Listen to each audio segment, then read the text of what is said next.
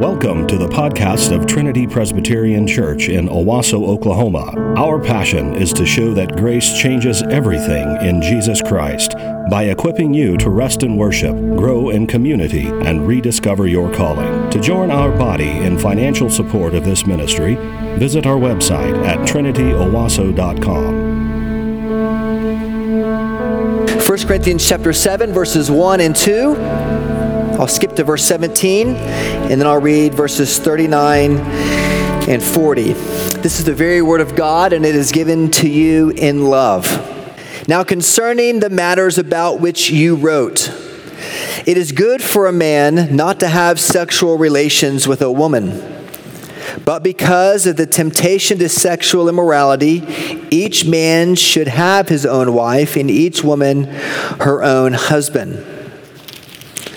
And verse 17 Only let each person lead the life that the Lord has assigned to him and to which God has called him. This is my rule in all the churches.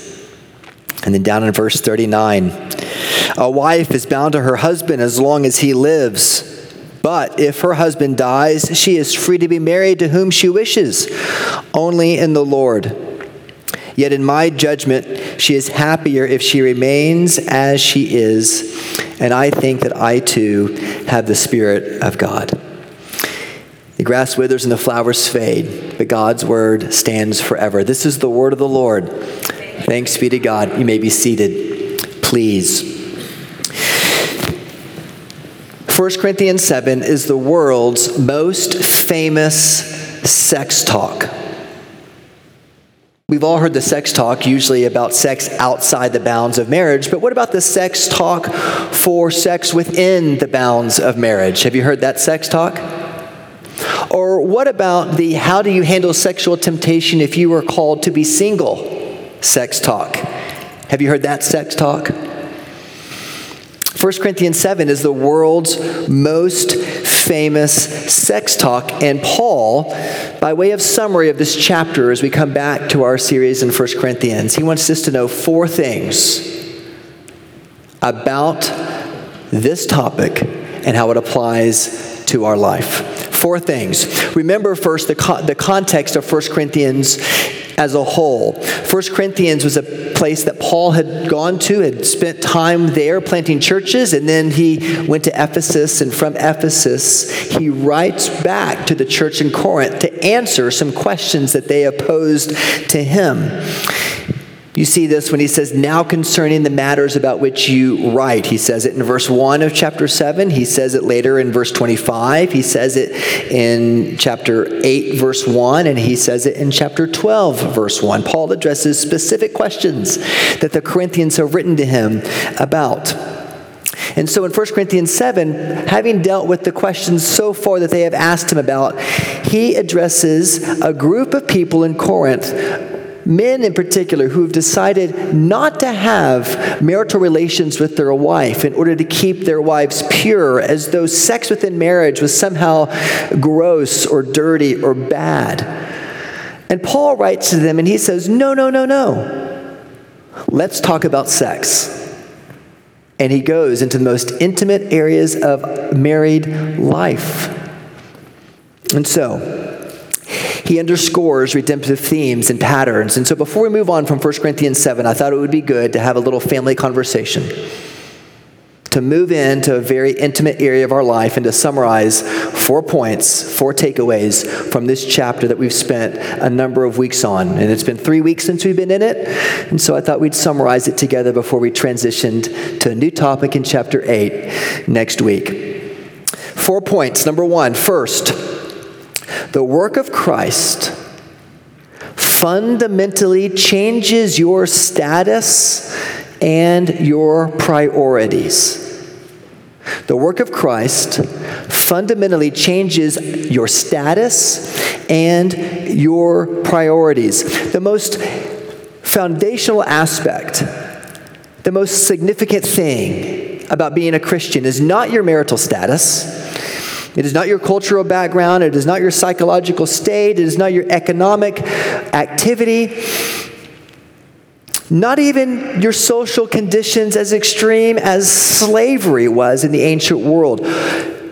Paul says what is most important is that we belong to Christ. He says you were bought with a price, verse 23. And since we are called by Him, we are called to Him. And our fundamental status, I'm trying to avoid the slippery word of identity, but you could put that in there if you want to. Our fundamental status is that we are His. And if we are His, then He has claim to the whole of our life, even the most intimate aspects of our lives, including our sexuality. Our calling is not to human wisdom. Paul says your status, your loyalty is not to the anti marrying party of Corinth. It is to devote yourself to the Lord with, verse 35, undivided hearts. And this devotion to Him can express itself in a variety of ways, including marriage or including the gift of singleness. And Paul commends the single life to some, and he commends married life to others. So, what does this mean for us? It means that as you meet in community groups, it means that your level of discussion in your community groups begins to sink a little deeper to the bottom of your heart. That is, I know that when we first become members of community group, we're just kind of putting our toe in the water, we're just kind of feeling it out. But the health of our church is not merely determined by numbers and uh, you know, giving and, and do you have a building or not. Today, especially in post pandemic Christianity, one of the essential markers of the health of a church is are you known by people in your church beyond your shepherding elder or the pastor? And are you willing to be known by people in your church, even to the deepest levels? The work of Christ fundamentally changes your status and your priorities.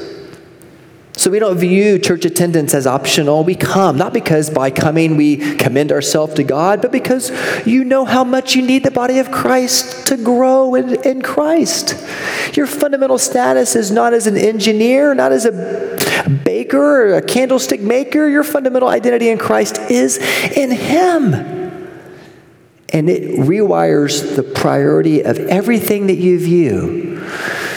And community group is just one small way that you measure whether you believe that or not as you begin to share more and more of your life with those new friends in covenant community with you in community group. Second, our modern sexualized culture is nothing new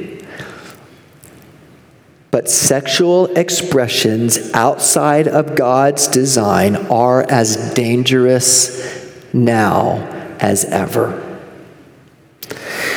Our modern secularized culture is nothing new, but sexual expression outside of God's design are as dangerous now as ever. Sexual desire is a gracious component of God's design for us to be fruitful and multiply within the covenant of marriage. Amen. Amen. It is what it is. Sex is good, and it is to be enjoyed in the confines of marriage. Yet, sex is so powerful that its design is to be creative and to find expressions outside of God's design if we do not submit ourselves to His will and channel it in the ways that God has designed. It is beautiful and good when it stands within the banks of the riverways in which it's meant to flow, but when it spills over, it causes a destruction or a flood. In your marriage, let me speak to the married couples here for a second well, for all of us actually, sex in your life will be super glue within the covenant of marriage, or it will be TNT and it will blow things up.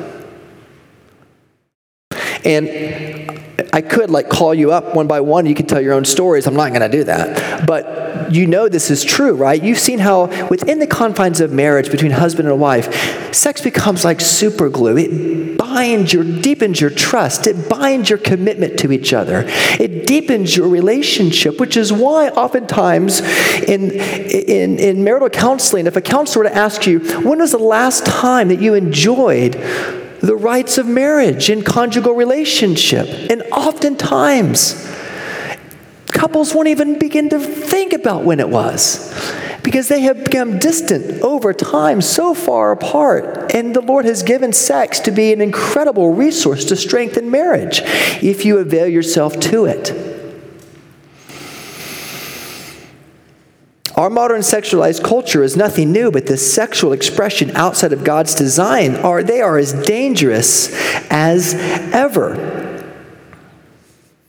You know that sex can be super glue because some of you experience that. You see it in the confines of marriage. And, and those of you who aren't yet married but who desire to be, the temptation to sex is so real. You, it's like it's, it, it's pulling at you. And one day the Lord may bless you to be able to enjoy it in the confines of marriage. But if you, if you go outside of His will for you, it becomes like TNT and it blows things up and the shrapnel goes deep to your heart.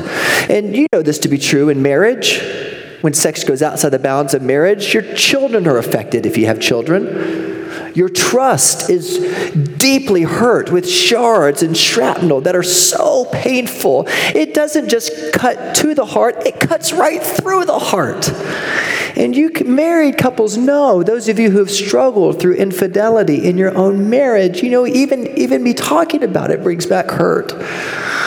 And me bringing it up is not to bring back hurt, but it is to just put the balm of grace back on that wound and to say, let it continue to heal because whatever the shrapnel may be, it is the grace of the gospel that heals even, even through the pain of an affair.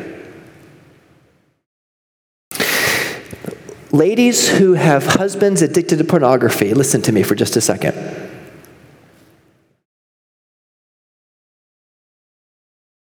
First Corinthians chapter 7 was written in a day and time when men didn't look at screens, they just ran to the brothels in Corinth.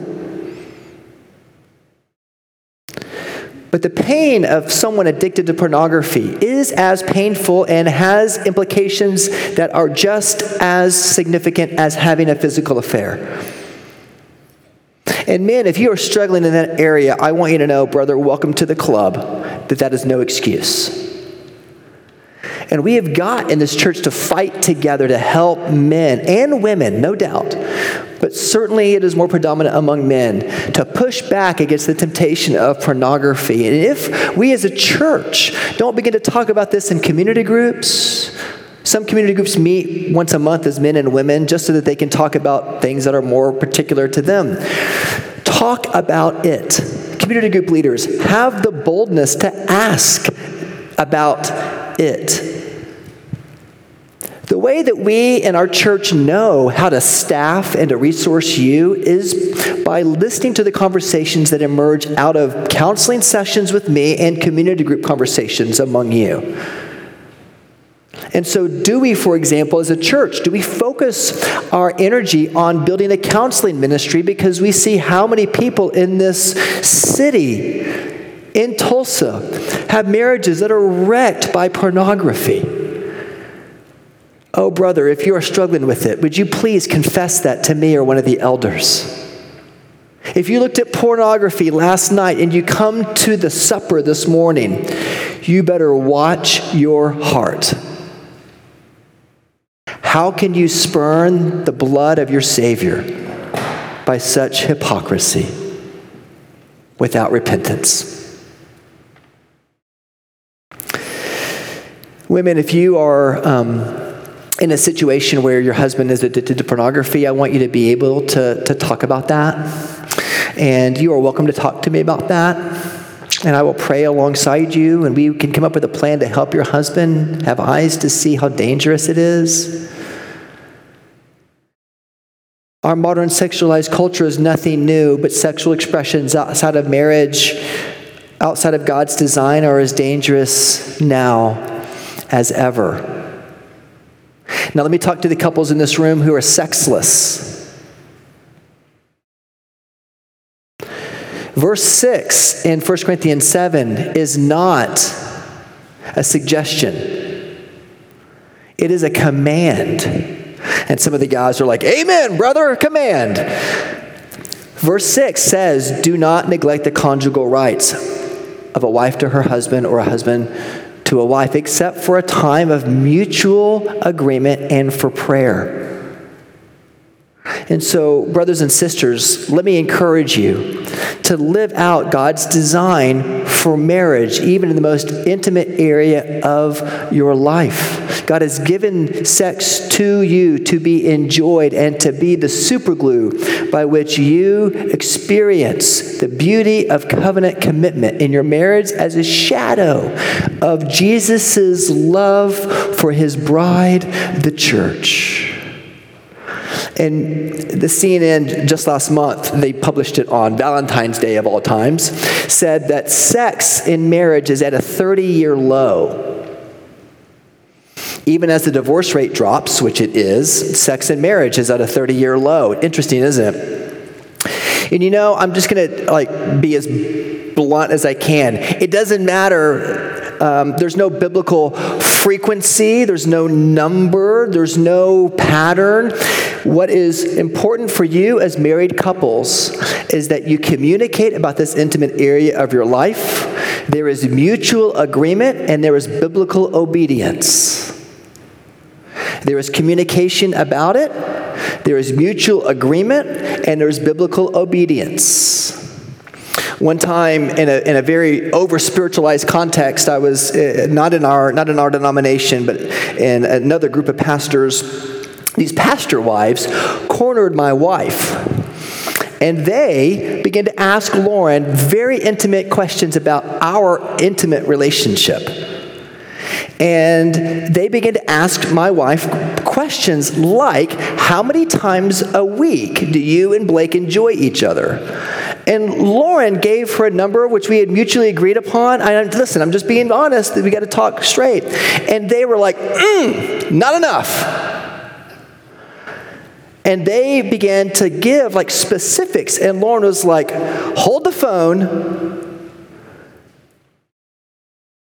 That is beyond the bounds of what Scripture calls us. And so, listen, I'm just being, I'm just being honest that, that 1 Corinthians 7, the principles are communication, mutual agreement, biblical obedience. Do you get it? It is between you and your spouse in the intimacy of your marriage, but it is to be enjoyed because an over sexualized culture like we have is nothing new.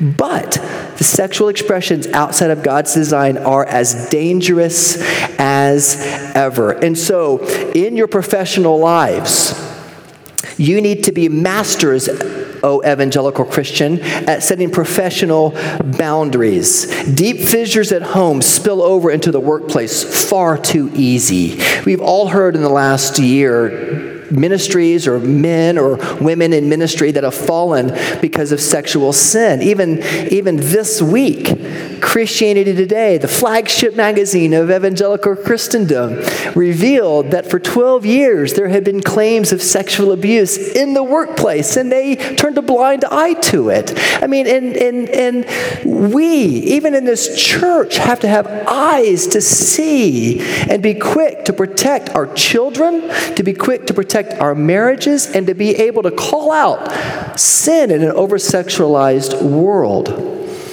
and not think that it's beyond us, but to fight together as a church to protect ourselves from the over sexualized culture that we're in. Paul knows how important the issue of sex was for Christians in Corinth, and it was such a powerful force that sex will create new expressions to satisfy its desire unless it's channeled into its original purpose. And the greatest ambassadors for that are Christians who have healthy marriages. Third, God uses our ordinary routines and relationships to bring about his redemptive purposes in a fallen world. God uses our ordinary routines and relationships to bring about his redemptive purposes in a fallen world. Marriage, for example, brings about three such purposes. First, it provides the appropriate means of sexual fulfillment and therefore avoiding temptation to sin. This is in 1 Corinthians 7 2, verse 5, uh, verse 2, verse 5, verse 9, verse 36. Second, within marriage, it makes your children holy by bringing them into the covenant family through belief of at least one believing parent. That's chapter 7, verse 14. Third, marriage sometimes lead to the salvation of an unbelieving spouse. That's verse 16. And God similarly equips every believer, whatever their circumstances, to advance the life giving, loving purposes of God through ordinary relationships, whether you're called to singleness and through your friendships, or you're called to marriage through the orchestration of the gospel in your home. It is the ordinary things of life that God has called us through which to reveal his redemptive purposes. And there's nothing more ordinary than marriage. It's hard, it's challenging, it's a mirror of your imperfections. It's an opportunity to turn the knife on someone that can't hide from you. And it's also an amazing opportunity to build them up and to encourage them. And husbands, to be a picture to your wife of Jesus' faithfulness to his bride. And wives, to be a picture to your husband of Christ's love and adoration to them, especially when it's hard. God uses our ordinary routines and relationships to bring about his redemptive purposes in a fallen world. Paul says, Don't go outside of marriage, stay in marriage. That's how God reveals his redemptive purposes to you. Now, fourth and lastly, ultimately, 1 Corinthians 7 is a chapter that points to the incarnation of Christ and the hope of the resurrection. It is in Jesus, in his incarnation, in his taking on fleshness, that he comes down to us, that he shows us a combination of his involvement in the world and yet without dependence on the world. And in the same way, even the most intimate areas of our life, we are deeply involved in the world as those who are single, being faithful to God's commitment to celibacy, or being married and being faithful to the commitment of loving our spouse in every way Scripture commands. And yet we are not dependent upon the world. In the incarnation, it is Christ who teaches us how to genuinely be human how to bear with the sorrows of others, how to bear in the midst of difficulties and temptations. Like Jesus was never married, nor did he ever have sex, but he knows what it's like. He's been tempted in every way that we have, yet he was without sin. And the Lord has dropped you in Owasso, Tulsa, Skiatook, Claremore, Muskogee, Oklahoma, Broken Arrow. He has put you in Oklahoma in your particular situation in life to be a demonstration of His holiness and grace to your neighbors and to your family, even those who don't yet believe. And in Jesus' incarnation, we find purpose and hope and life. Because one day, even the fading beauty of intimacy and marriage will one day in glory come with ever increasing strength and joy. Jonathan Edwards was reflecting upon the, the resurrection and the incarnation, and he says, in anticipation of the resurrection, Christ rejoices over his saints as the bridegroom over the bride at all times. But there are some seasons when he does even more especially The time wherein the mutual enjoy- rejoicing of Christ and his saints will be in its perfection is the time of the saints' glorification in Christ at the resurrection in heaven. With gladness and rejoicing they shall be brought, they shall enter the king's palace, Psalm 45. Edward says that is the time when those that Christ loved and gave himself for, he might satisfy and cleanse them as with washing of water by the word. And they shall be presented to him in glory, not having spot or wrinkle or any such thing. Married couples will stand before Christ with zero tensions. Oh, it'll be beautiful. Don't you long for that? That is the time when the church will be brought to the full enjoyment of her bridegroom, having all tears wiped away from her eyes, and there shall be no more distance or absence. She shall then be brought to the entertainment of an eternal wedding feast to dwell eternally with her bridegroom, yea, to dwell eternally in his embraces. And then Christ will give her his love, and she shall drink her fill, yea, she shall swim in the oceans of his love. That is a picture of your future. And so, however, however hard it is for you as a married couple to communicate about these intimate areas of your life, have the courage to begin those conversations because we as Christians are going to be glorified with an ever increasing strength, with no distance between us. And now he offers us just an appetizer and a taste of that glory. And so, from the world's most famous sex talk, may it give us confidence as those in need of grace. Me and my marriage, you and yours, you and your single life, each of us in need of grace. And let grace heal us of our past sexual sin. And as we let grace heal us of our superiority toward those who are somehow we believe dirtier than we are, more sinful than we are. Let grace heal us of our self righteousness too. And as we let grace show us the holiness of our God, we turn to Christ in joy and in gratitude for the incarnation and in anticipation of the resurrection. Delight not in the shame, but in the repentance and power of healing that is available to you in His name. Don't you want that? It is only in the gospel that Jesus gives us both dignity and freedom. Don't you see that He's offered that to you on the cross when He came for you? And the implications of the cross, the effects of the cross, shoot wide to the world and deep to the most intimate areas of your life. Let the gospel equip you to live confidently in hope and joy in the world, yet without dependence upon it. Because Jesus offers you hope in healing through his own sacrifice for you. Amen. Amen. Thank you for listening to our podcast. If you would like more information or would like to help support the local body of Trinity, please visit our website at trinityowasso.com.